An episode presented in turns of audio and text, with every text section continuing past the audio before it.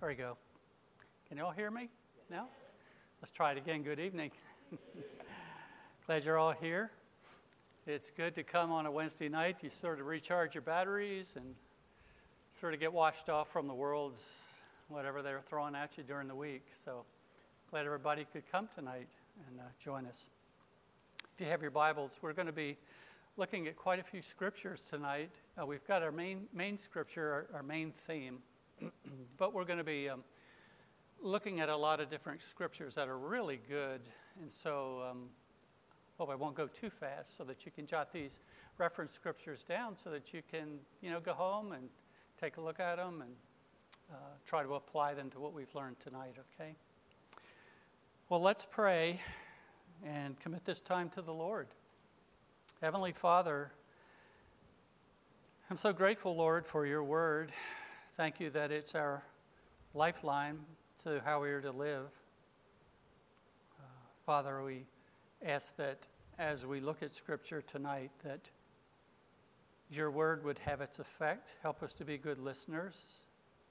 Help us to not only listen, but to obey your word where you, Holy Spirit, prick our hearts. And so we commit this time to you. May you receive all the glory and all of the honor. We ask it in Jesus' name. Amen. Well, the choking smell and, and the crackling sound of wood roused Dion Lama from a deep sleep one night in 2020. As he jolted upright, he realized that his house was on fire. Now, Dahan lived in Nepal's Himalayas, just at the foothills, he and his family.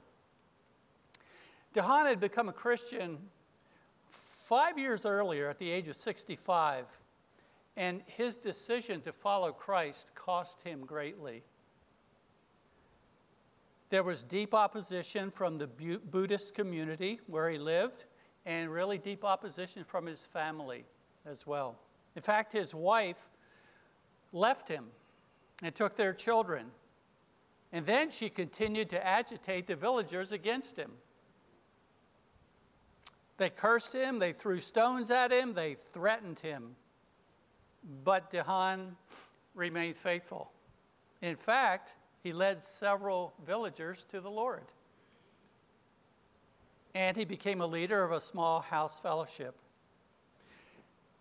As the persecution from the villagers increased, Dehan Lama began a 40 day fast to get some direction on what to do. Midway through his fast is when his house was set on fire. When he realized what was happening that night in 2020,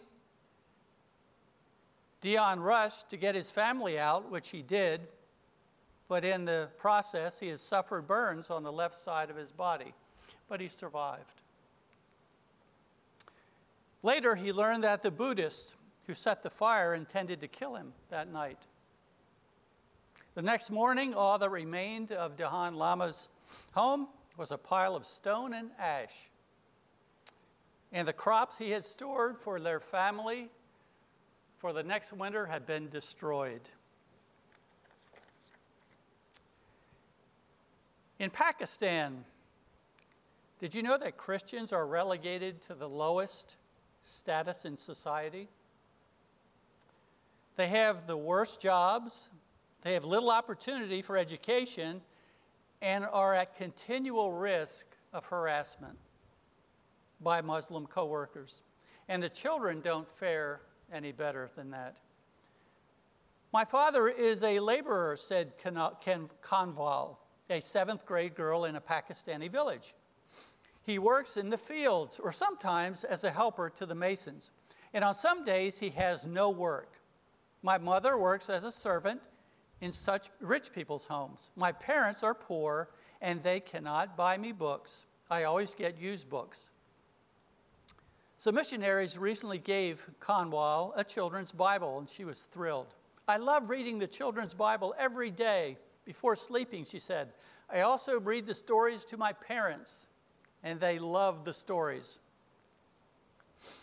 Kanwal will grow up knowing that she's loved and valued by her Creator, even though the society around her tells her she's worth nothing. Her Bible will also prepare her for the persecution she's likely to face as a follower of Jesus Christ. In November 2021, a mob of Hindu extremists interrupted a Sunday morning church service in central India and began threatening the worshiping members present. The mob was about 50 members or so of a Hindu extremist group, and their goal was to purify India of Christians because they considered Christians traitors to the Hindu religion. So, after interrupting the church service, the extremists called the police and made false accusations against the pastor, which was their normal thing they did. As the police tried to mediate the conflict, a villager arrived to inform one Christian, a man called Kabir, that his home had been burned down. When Kabir, his four sons, and their families, 23 family members in all, returned home, they found that their home indeed had been burned to the ground and all of their crops for the next winter had been destroyed. The attack on Kabir's home is thought to have been related to the disruption at the church as an act of retaliation against Kabir's faithful witness. And one other example Christians in Laos are often persecuted most severely by their own family members. This was the case with a couple. His name was Fan and her name was Yun. The married couple, who had two children, were until recently living with Fan's parents. But Fan developed a chronic illness, and so he consulted medical doctors and he even consulted a witch doctor, but he found no relief. Well, finally, his wife, Yun, decided to take him to a Christian relatives in another village. And while they were there, they heard the gospel and both Fan and Yun became Christians. Fan recovered from his illness, and the, re- the couple returned home. That's when the persecution began. After learning of the couple's newfound faith, Fan's parents and other relatives told him that his family would have to move out unless they renounced Christ. They thought that since Fan had returned home healthy, why do you need Jesus Christ? Well, Fan and his wife Yun, they held their ground and they said, No, we can't renounce our Lord. As a result of this, Fan's parents chased him and his family from their home, forcing them to flee with only the clothes on their back. Boy, what treatment! What treatment? Treatment like this is obvious to believers living under oppressive regimes. If you live there, you expect that as a believer. However, some in the West may say, yes, but we aren't facing that kind of persecution today. Not here. It's true that for many centuries, followers of, of the Lord Jesus Christ in Europe and here in America haven't faced culture wide persecution because of their faith. But that era has almost disappeared, and a new era is upon us. Exactly what it will be like is not clear yet, but it seems unlikely that it will be favorable to those believers as Christians. Signs of opposition are already apparent.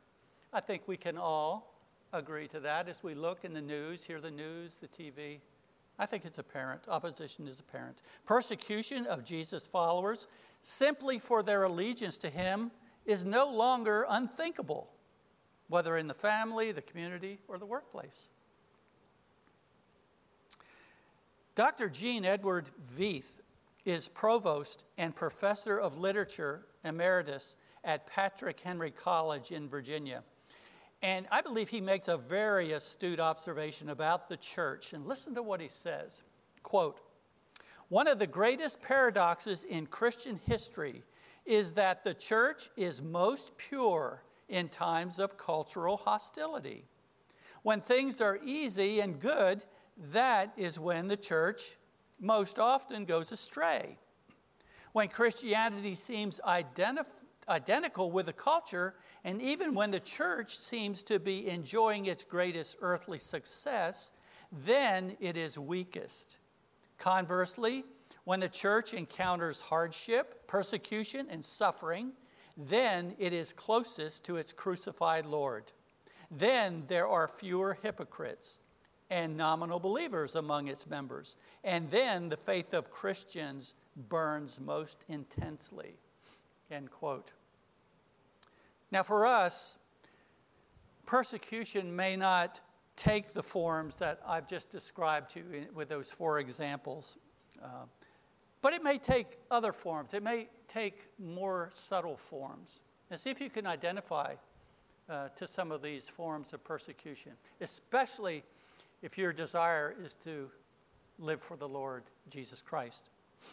Maybe your boss asks you to lie, just flat out lie about something. Or maybe he asks you to um, change the books, doctor up the books a little bit.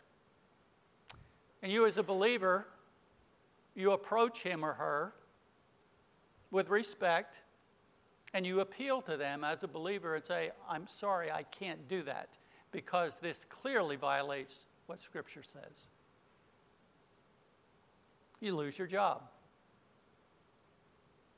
or you're demoted, or you never receive a raise. Maybe you get saved and your unbelieving spouse can't take the new you, and your spouse divorces you. Maybe your family or a close friend cuts you off because of your faith. Maybe in high school, you're mocked by your teacher in class. Or in college, maybe you have an atheist professor that humiliates you in the front of the other students. Just yesterday, I was watching the news, and a high school football coach in the state of Washington was fired because he dared to get his team together after the game and pray. And that's going to the Supreme Court, I, I understand. So I'm sure everybody here who is a believer can cite their own examples of things that perhaps you've, you've gone through. Down through church history, I was thinking of this. Christians have been persecuted. Think of the Old Testament prophets and what they went through. Uh, uh, history says that the great prophet Isaiah was sawn in half because of those who hated him.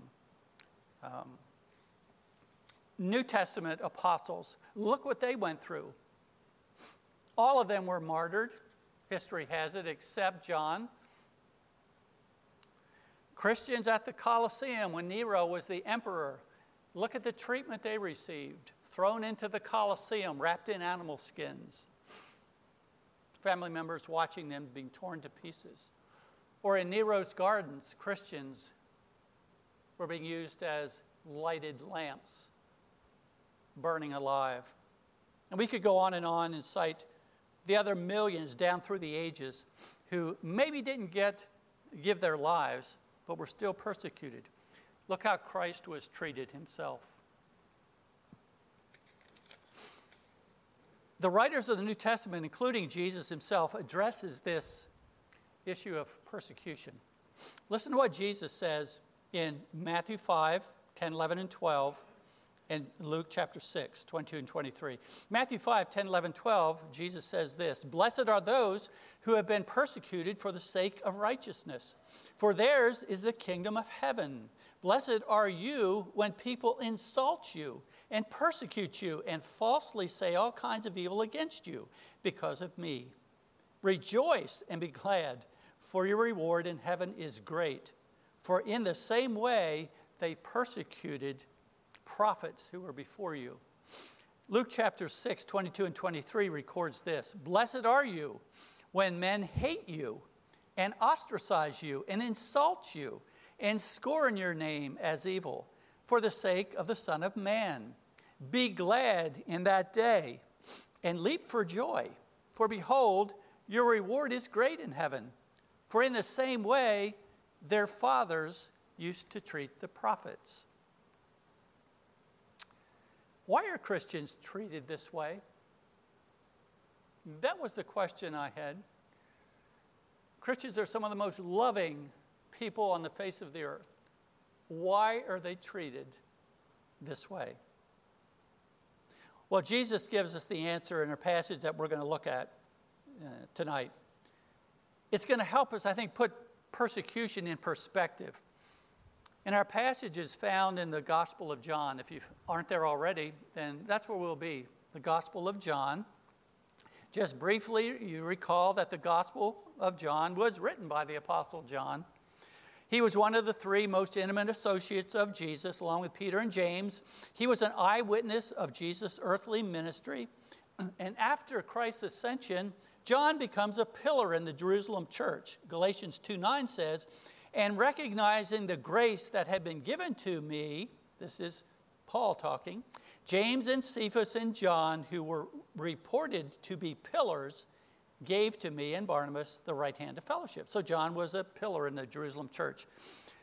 John had a purpose in writing this gospel of John, and it's found in John 20, 30, and 31, which says, These have been written so that you may believe that Jesus is the Christ, the Son of God, that believing you may have life in his name. So you're in John. Now make your way to the 15th chapter of John. John 15 is going to narrow this down to um, what we're going to look at. John 15. It's always important to set the context in a passage so that we don't wander off and pull something out of context. So let's, let's, um, let's find out what's going on, okay, in, John chapter 15. Well, here in, in, in John 15, the Lord continued his farewell discourse to his disciples. This was the night before he was going to go to the cross just hours before he was going to be arrested. He had his 11 men with him, his 11 apostles. Uh, the 12th, Judas Iscariot, he had split. He had gone, gone out to do his diabolical um, scheme of denying and turning in the Lord. So it was Jesus and his 11 men. And they were in that upper room that night before his death. Now, his message up to that point had been one of reassurance of his continued love for them. If you look back at chapter 13, Jesus reassures his men of his love for them, which they needed, right? And in chapter 14, Jesus gives them some magnificent promises. This is chapter 14 is where Jesus says, When I go away, I'm preparing a place for you. When I come back, you're going to be with me there. And he also promises the Holy Spirit in chapter 14. So Jesus is uh, trying to reinforce, reassure them of his continued love for him, but the disciples would still have to face the hostile, rebellious, Christ rejecting world. And Jesus knew this. So Jesus balances the promises of comfort and blessing with a warning to the disciples of the hostility that awaited them. So Jesus knew that after he left, that his disciples were going to face some tough, tough times, some difficult opposition from the world. But the reality was they would face some severe persecution, not just from the pagan world but also from the religious crowd as well. So here the Lord wanted, to, wanted these men to know what to expect from the world and, more importantly, how to respond to the persecution that they would experience. So, the specific text that we want to look at in John chapter 15 is verses 18 through 25. So, this is what we're really going to focus on 18 through 25. And in these verses, Jesus describes the disciples' relationship to the world. Okay. Now, imagine you being one of the 11 that night. You were probably confused as to what was going on. Jesus had already told you, men, you're going to scatter from me.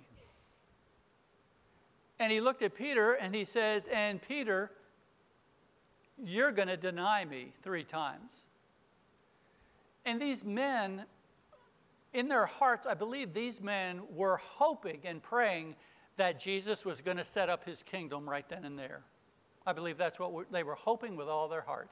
They would get rid of those Romans and Jesus sets up his kingdom, but that's not, that wasn't what Jesus, it wasn't his time he had in mind. In fact, what Jesus tells these men in 18 through 25 is some very, very tough stuff. It's very hard what they're going to hear. Jesus, in essence, says, Men, the world is going to hate you. And the world, because of that, the world is going to hate Christians and hate you as well. Why? Why? Well, this passage reveals why. So let me read, and you can follow along with me. Let's read John 15, 18 through 25, and listen to what the Lord says. If the world hates you, you know that it has hated me before it hated you. If you were of the world, the world would love its own. But because you're not of the world, but I chose you out of the world, because of this the world hates you. Remember the word that I said to you a slave is not greater than his master. If they persecuted me, they will also persecute you. If they kept my word, they will keep yours also. But all these things they will do to you for my name's sake, because they do not know the one who sent me. If I had not come and spoken to them, they would not have sinned. But now they have no excuse for their sin. He who hates me hates my Father also. If I had not done among them the works which no one else did, they would not have sinned. But now they have both seen and hated me, and my Father as well. But they have done this to fulfill the word that is written in their law. They hated me without a cause. In this passage, this passage reveals three reasons why the world hates Christians. Three reasons. Reason number one is found in verse the first part of verse 18 and in verse 19. If the world hates you, and then jump down to 19. If you were of the world, the world would love its own. But because you're not of the world, but I chose you out of the world, because of this, the world hates you. Here's the first reason the world hates Christians it's because we are not part of the world, we're not part of it. Now, in this passage, I, I took note of, of several key words, and I think it's good for us to at least understand the meaning of the words. Whenever you, you have a passage and you, you find a word that's repeated more than once, maybe two, three, four, five times, it's a key that you should look it up and find out what it means. In this passage we're looking at, nine times the word hate is used. So I looked up what the word hate meant. And here's the definition malicious and unjustifiable feelings toward others, whether towards the innocent or by mutual animosity. Another word that Jesus emphasizes here is the word world. So, what is the meaning of the word world? What is he meaning by that? He uses it six times in verses 18 and 19. The world refers to the organized system under Satan's domain. It doesn't mean the created world that our Lord made. It's the organized system under Satan's domain that it's opposed to God and it's opposed to Jesus Christ. That's the meaning of the word world when we use it. Now, D.A. Carson points out that we see the world's hatred in those who claim to be liberal and tolerant of differing viewpoints, but who are not so tolerant when it comes to Christian absolutes. And Carson states this, and I quote They demonstrate their forbearance and large hearted goodness when they confront diverse opinions, varied lifestyles, and even idiotic practices. But if some Christian claims that Christianity is exclusive, as Jesus insisted, or that moral absolutes exist because they are grounded in the character of God, as the Bible teaches, or that there is a hell to be shunned as well as a heaven to be gained, the most intemperate language is used to excoriate the poor fool the world hates. End quote from Carson. The world resents us as believers because our life condemns its evil works. Listen to what Proverbs 29 27 says He who is upright in the way is abominable to the wicked. What a verse, huh? In 1 John 3 12, John, in his epistle, illustrates that very principle with the story of the first murder in human history. Cain was of the evil one and slew his brother. And for what reason did he slay him? Because his deeds were evil and his brothers were righteous. Isn't it amazing that, on the other hand, the world applauds those who practice evil? You notice that? Last part of Romans chapter 1, verse 32 says this And although they know the ordinance of God, that those who practice such things are worthy of death, they not only do the same, but also give hearty approval of those who practice them. Have you noticed over the last couple of years on TV with the destruction of our cities, with the looting and all of that? There are people that actually are applauding these people that are breaking the law. They applaud unrighteousness. Psalm 12, verse 8 says, The wicked strut about on every side when vileness is exalted among the sons of men.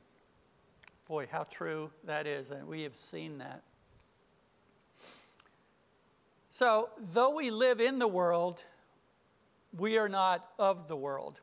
And Jesus understood this. In fact, he said in John chapter 17, verses 14 through 18, listen to what he said. And this is a beautiful prayer between him and his Father. And we have the privilege of listening in on this wonderful prayer. Listen to what Jesus says I have given them your word, speaking of his disciples, and the world has hated them because they are not of the world, even as I am not of the world. I do not ask you to take them out of the world, but to keep them from the evil one. They are not of the world, even as I am not of the world. Sanctify them in the truth. Your word is truth. As you sent me into the world, I also have sent them into the world. So we're not part of the world. And that's why the world hates Christians we don't go lockstep with the world. We're not, we're not of it. Paul charged the Philippians prove yourselves to be blameless and innocent, children of God above reproach in the midst of a crooked and perverse generation, among whom you appear as lights in the world. Philippians 2:15. Ephesians 5:11 says, "Do not participate in the unfruitful deeds of darkness." He admonished the Ephesians, but instead even expose them. Well, while worldly people hate those who follow Jesus Christ, they love each other. Birds of a feather flock together. Unbelievers are comfortable with and supportive of other unbelievers. That's what verse 19 says. It says, If you were of the world, the world would love its own.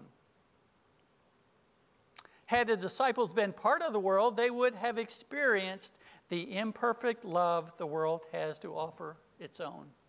But they weren't of the world, and neither are we. You're not part of the world because Jesus chose you out of the world, verse 19 says. Jesus chose you for himself. All the credit for your salvation belongs to him. John 15, 16 says, You did not choose me, but I chose you. And that great doctrine of election silence, silences human pride, does it not? This doctrine upsets many people. Proud people like to think that they have the ability to choose Christ. But he taught that no man can come to him unless the Father draws him. Well, the world hates Christians because we are not part of the world. Reason number two why is it that unbelievers hate Christians? I believe it's because it hated Jesus Christ. Look at verse uh, last part of 18b. You know that it has hated me before it hated you. That's another reason the world hates Christians is because they hated Jesus Christ. And we represent Jesus Christ. Okay. Verse 20, look what it says. Remember the word that I said to you. A slave is not greater than his master. If they persecuted me, they will also persecute you. If they kept my word, they'll keep yours also. But all these things they will do to you for my name's sake, because they do not know the one who sent me.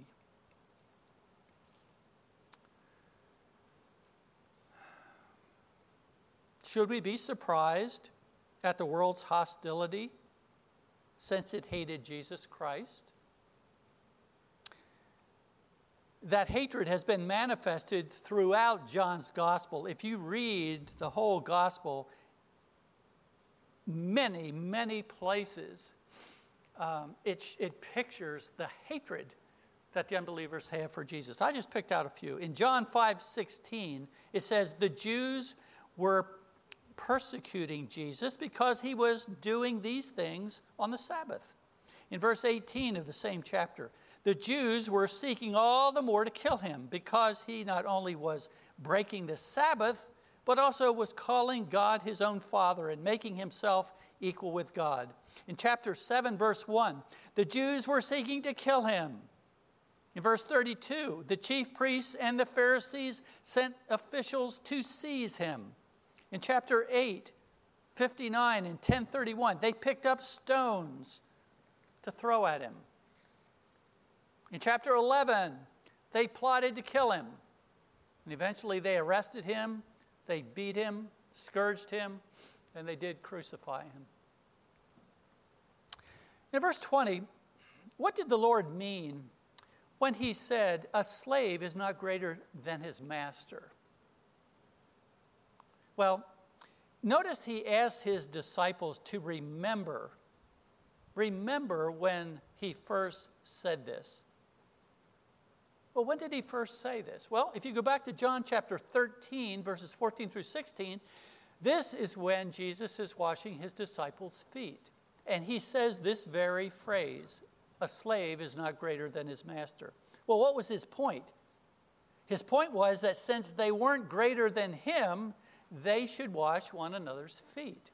And here in chapter 15, when Jesus says, Remember the word that I said to you, a slave's not greater than his master?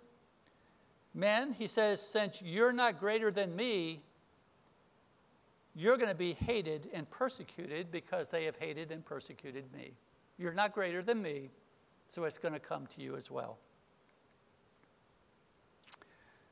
Well, Jesus implies in verse 20 that you, as a believer, you're no longer under the dominion of Satan. He's no longer your master. Instead, Christ is your master. And because Jesus is your new master, the world does not understand your behavior. It just doesn't. They don't, they don't understand your way of thinking. The world thinks that people are basically good. That's not what the Bible says. The Bible says that all are sinners in rebellion against God. People in the world live for themselves and their own agendas. Not so with the Lord's people. The Lord's people live for Him and His purposes. The world makes up its own relative moral standards. Not so with God's people. God's people obey His moral absolutes. So you can see that misunderstanding and hostility from the world are inevitable. It's just inevitable. If we determine a desire to live for the Lord, there's going to be clashes. It's just inevitable in the world in which we live. So the disciples had no right to expect better treatment from the world than he had received. Earlier in his ministry, Jesus had told them, A disciple is not above his teacher, nor a slave above his master. It's enough for the disciple that he become like his teacher, and the slave like his master. If they have called the head of the house Beelzebul, how much more will they malign the members of his household? Matthew 10, 24 and 25. Now, so here's what Jesus was telling his men.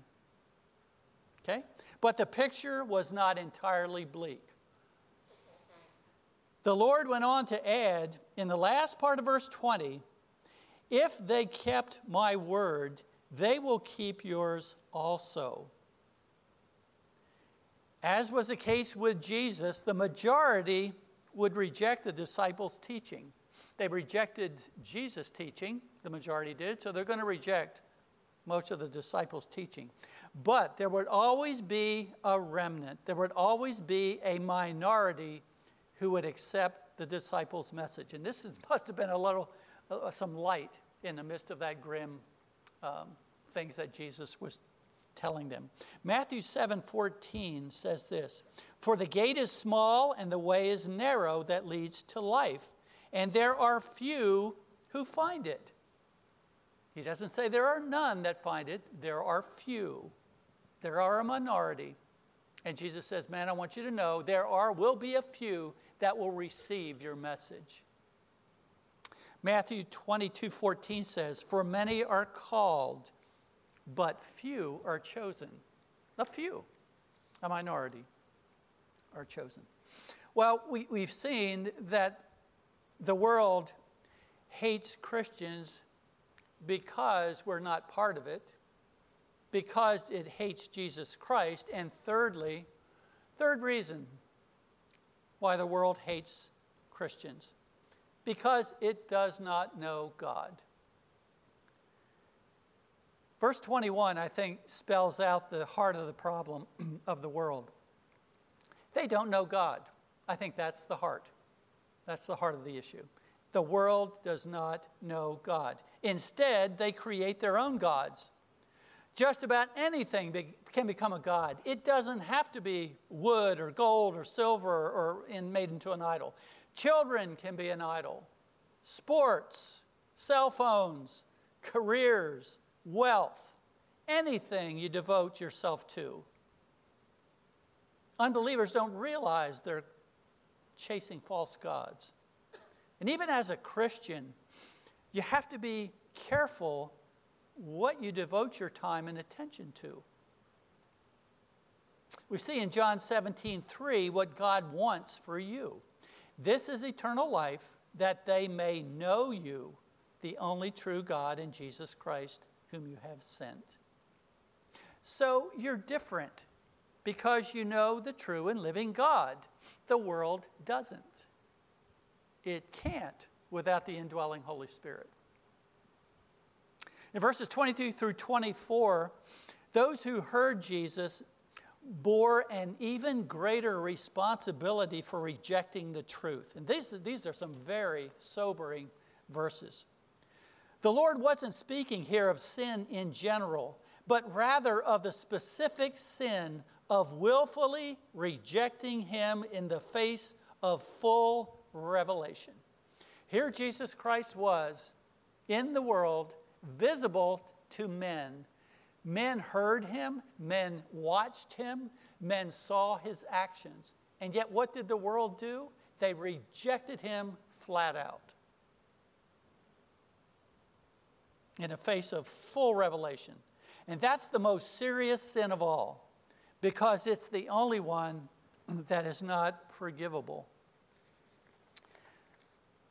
Jesus in Matthew 11, 20 through 24 said this Then he began to denounce the cities in which most of his miracles were done because they did not repent. Woe to you, Chorazin! Woe to you, Bethsaida! For if the miracles had occurred in Tyre and Sidon, which occurred in you, they would have repented long ago in sackcloth and ashes. Nevertheless, I say to you, it will be more tolerable for Tyre and Sidon in the day of judgment than for you. And you, Capernaum, will not be exalted to heaven, will you? You will descend to Hades. For if the miracles had occurred in Sodom, which occurred in you, it would have remained to this day. Nevertheless, I say to you that it will be more tolerable for the land of Sodom in the day of judgment than for you.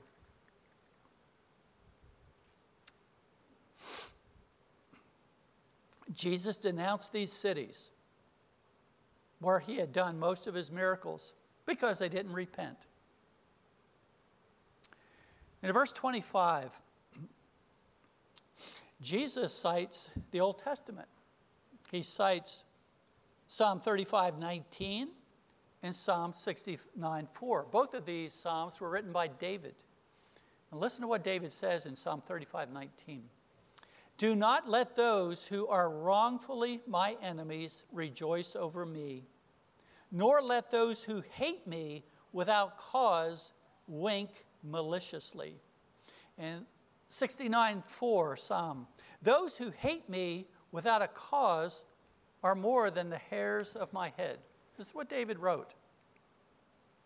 Now, what's his point? What's Jesus' point in referring to what David said?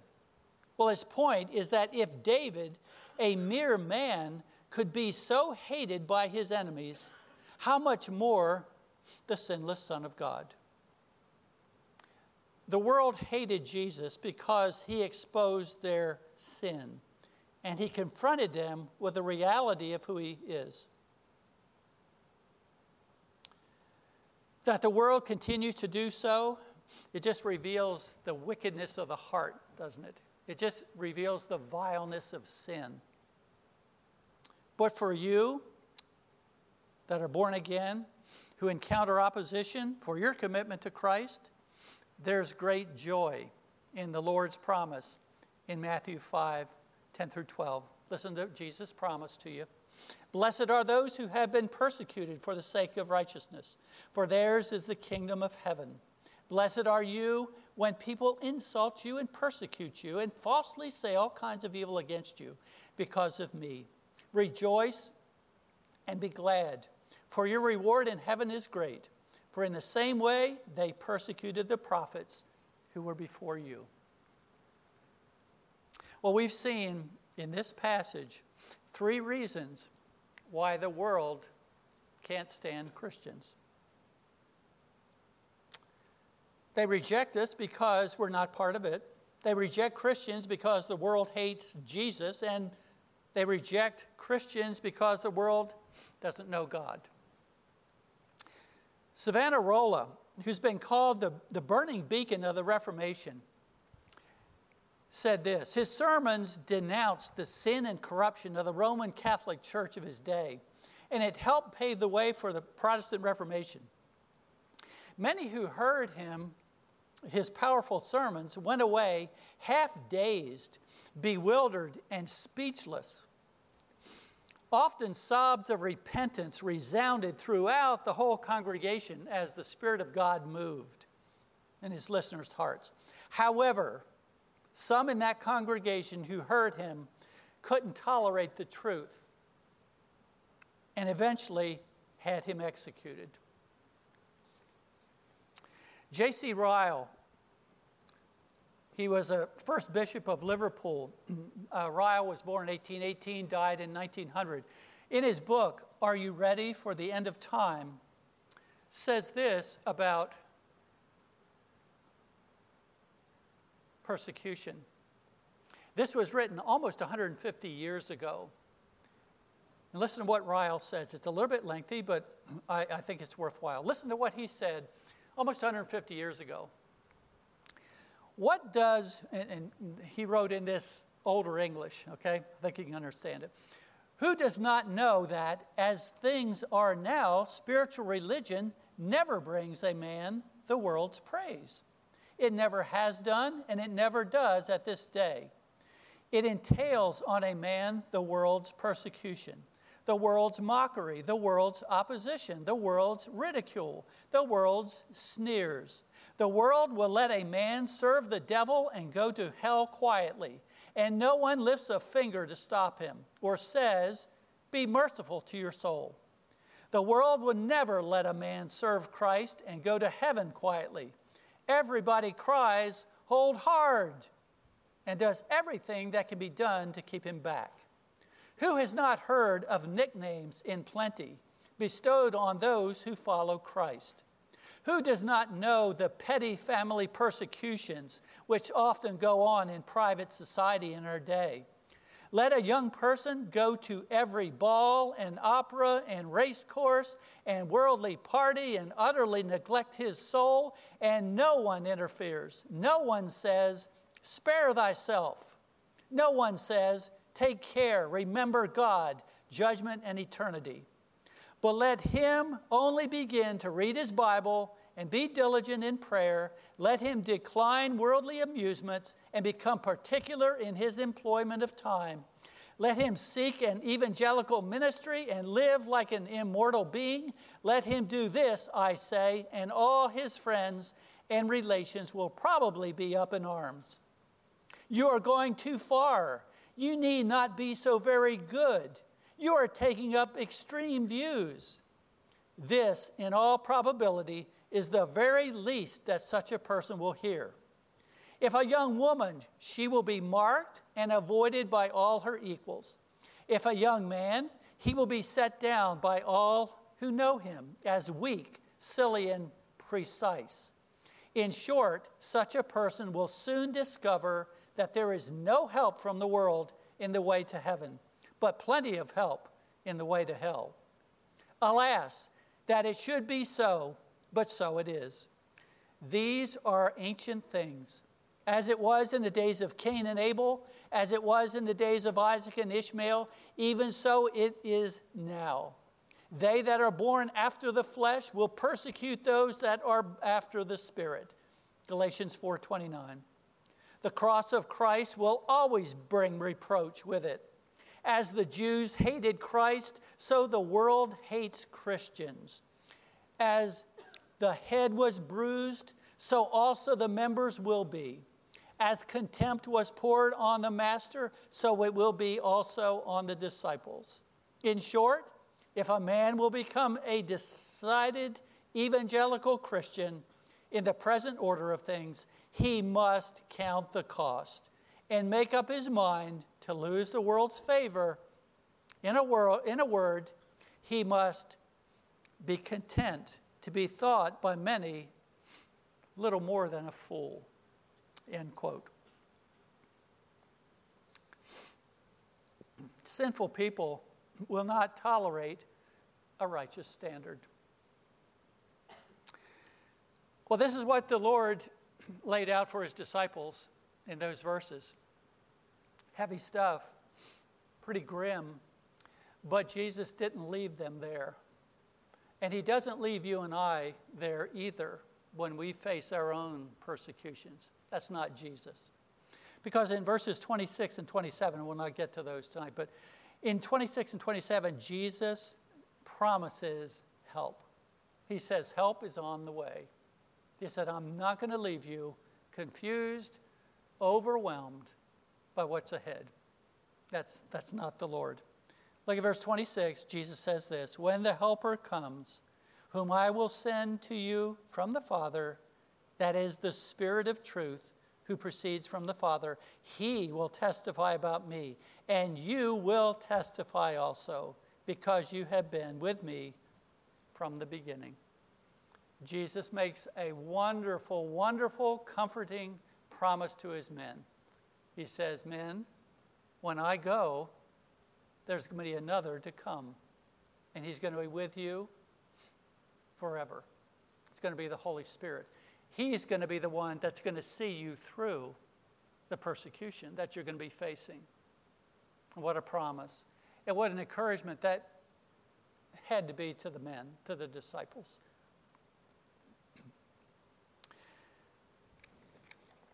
And as I thought about this, there's a couple other things that are encouraging for us as well uh, in the days to come, years, whatever the Lord tarries. Let's remember a couple of things before we turn to a personal application for each one of us, okay? And I thought of this. In Romans 8:39, the last part of it, it says, "Nor height, nor depth, nor any other created thing will be able to separate us from the love of God, which is in Christ Jesus our Lord. Nothing will be able to separate us from God's love. That's encouraging. Nothing. Persecution, nothing. Hebrews 4:16 and 725, talking about Jesus, says this. Hebrews 4:16. Therefore, let us draw near with confidence to the throne of grace, so that we may receive mercy and find grace to help in time of need. He's always available for us to cry out to him.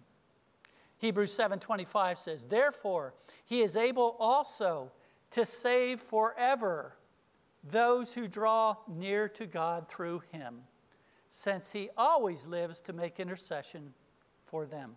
Jesus Christ is making intercession for you at this very moment. Isn't that comforting to know? Somebody's interceding for me, and it's the Lord Jesus. And not only the Lord Jesus, but listen to what Romans 8:26 says. In the same way, the Spirit also helps our weakness for we do not know how to pray as we should, but the Spirit Himself intercedes for us with groanings too deep for words. So we not only have the Lord Jesus interceding, but we have the Holy Spirit interceding for us, and there's nothing that can separate us from God's love. Well, how does all of this apply to you and I? in 2022? Well, I found a, a, passage of scripture that Peter wrote to a church that was under fire. In 1 Peter chapter 4, 12 through 19, I want to leave you with this because I think these are four principles that we can take with us that will enable us, enable us to triumph over persecution that we face. Four principles, four attitudes, if you want to call them that, that we can take with us. Um, quickly, First Peter. Um, Peter obviously is writing, he's writing from Rome. He's writing to a persecuted church, a church under heavy, heavy persecution. Nero's the emperor. Nero's gone crazy. He's burned Rome down, and the scapegoats are Christians, right? He's blaming the Christians, and therefore, um, the, the Christians in Rome are under much, much persecution, not only in Rome, but in the whole Roman Empire. Bad, bad news for Christians. Peter writes to these Christians and how to handle persecution. I think it's applicable to you and I. I think we can take four things from this as you face whatever you face. Okay? By the way, this is in, this was not my own, this is in MacArthur's um, commentary on 1 Peter. If you have his commentary, it's, it's tremendous stuff. And uh, here's what MacArthur says there are four attitudes that are necessary in order to be triumphant. Okay? First, in, um, in verse 12 of 1 Peter 4, and I won't read them for the sake of time. But in verse 12, first thing, first attitude that'll help us triumph is expect it. That's what the verse says. Expect it. Don't be caught off guard. Don't be surprised. If you desire to live for Christ, you will be persecuted. That's what Jesus promised. It's in the Word. Okay? So expect it. Attitude number two what's something else that we can, we can take with us that'll help us when we are persecuted? Number two, found in verses 13 and 14 rejoice in it. rejoice in it. The only way we're going to rejoice is to be filled with the Holy Spirit. It's going to be the Holy Spirit that's going to allow us to rejoice. Okay? Because none of us go out searching for persecution. Okay? But he says, Peter writes and says, I want you to rejoice in it. Third thing, third attitude that's necessary if we want to triumph in persecution evaluate its cause verses 15 through 18. Evaluate where the persecution is coming from. Is it of God? Is it, is it because you're suffering for Christ? Or is it because of something silly you've done and you're just reaping the consequences of it? Is it actually something that you're suffering for Christ's sake for? So evaluate. Evaluate where the persecution is coming from. And fourthly, last thing, last attitude that'll help us triumph is entrust it to God. And that's verse 19 of 1 Peter 4. Verse 19, entrust it to God, give it to the Lord. Again, only by the Holy Spirit's power, but give it to the Lord. So expect it, rejoice in it, evaluate its cause, and entrust it to the Lord. So, when unbelievers seem to win, don't fret.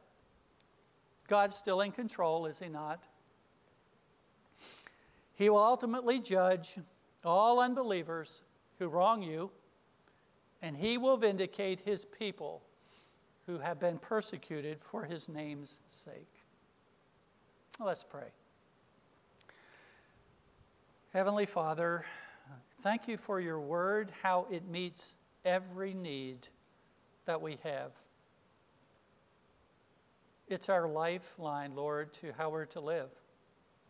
And I thank you, Lord, that you don't withhold anything from your children. You tell it like it is. And Father, um, we don't know the future. You know the future. But Father, as you have sustained believers throughout the ages, we know that you will sustain us. So we thank you for that. We thank you for your many promises to us. Thank you for your word. Thank you for these dear people who've come tonight, Lord, out of their busy week. And we ask you, Lord, that you would place in our hearts a desire to live for you. A desire to live for you in our thinking, in our actions, in our words. So we need your help, Holy Spirit. And so we ask you for that.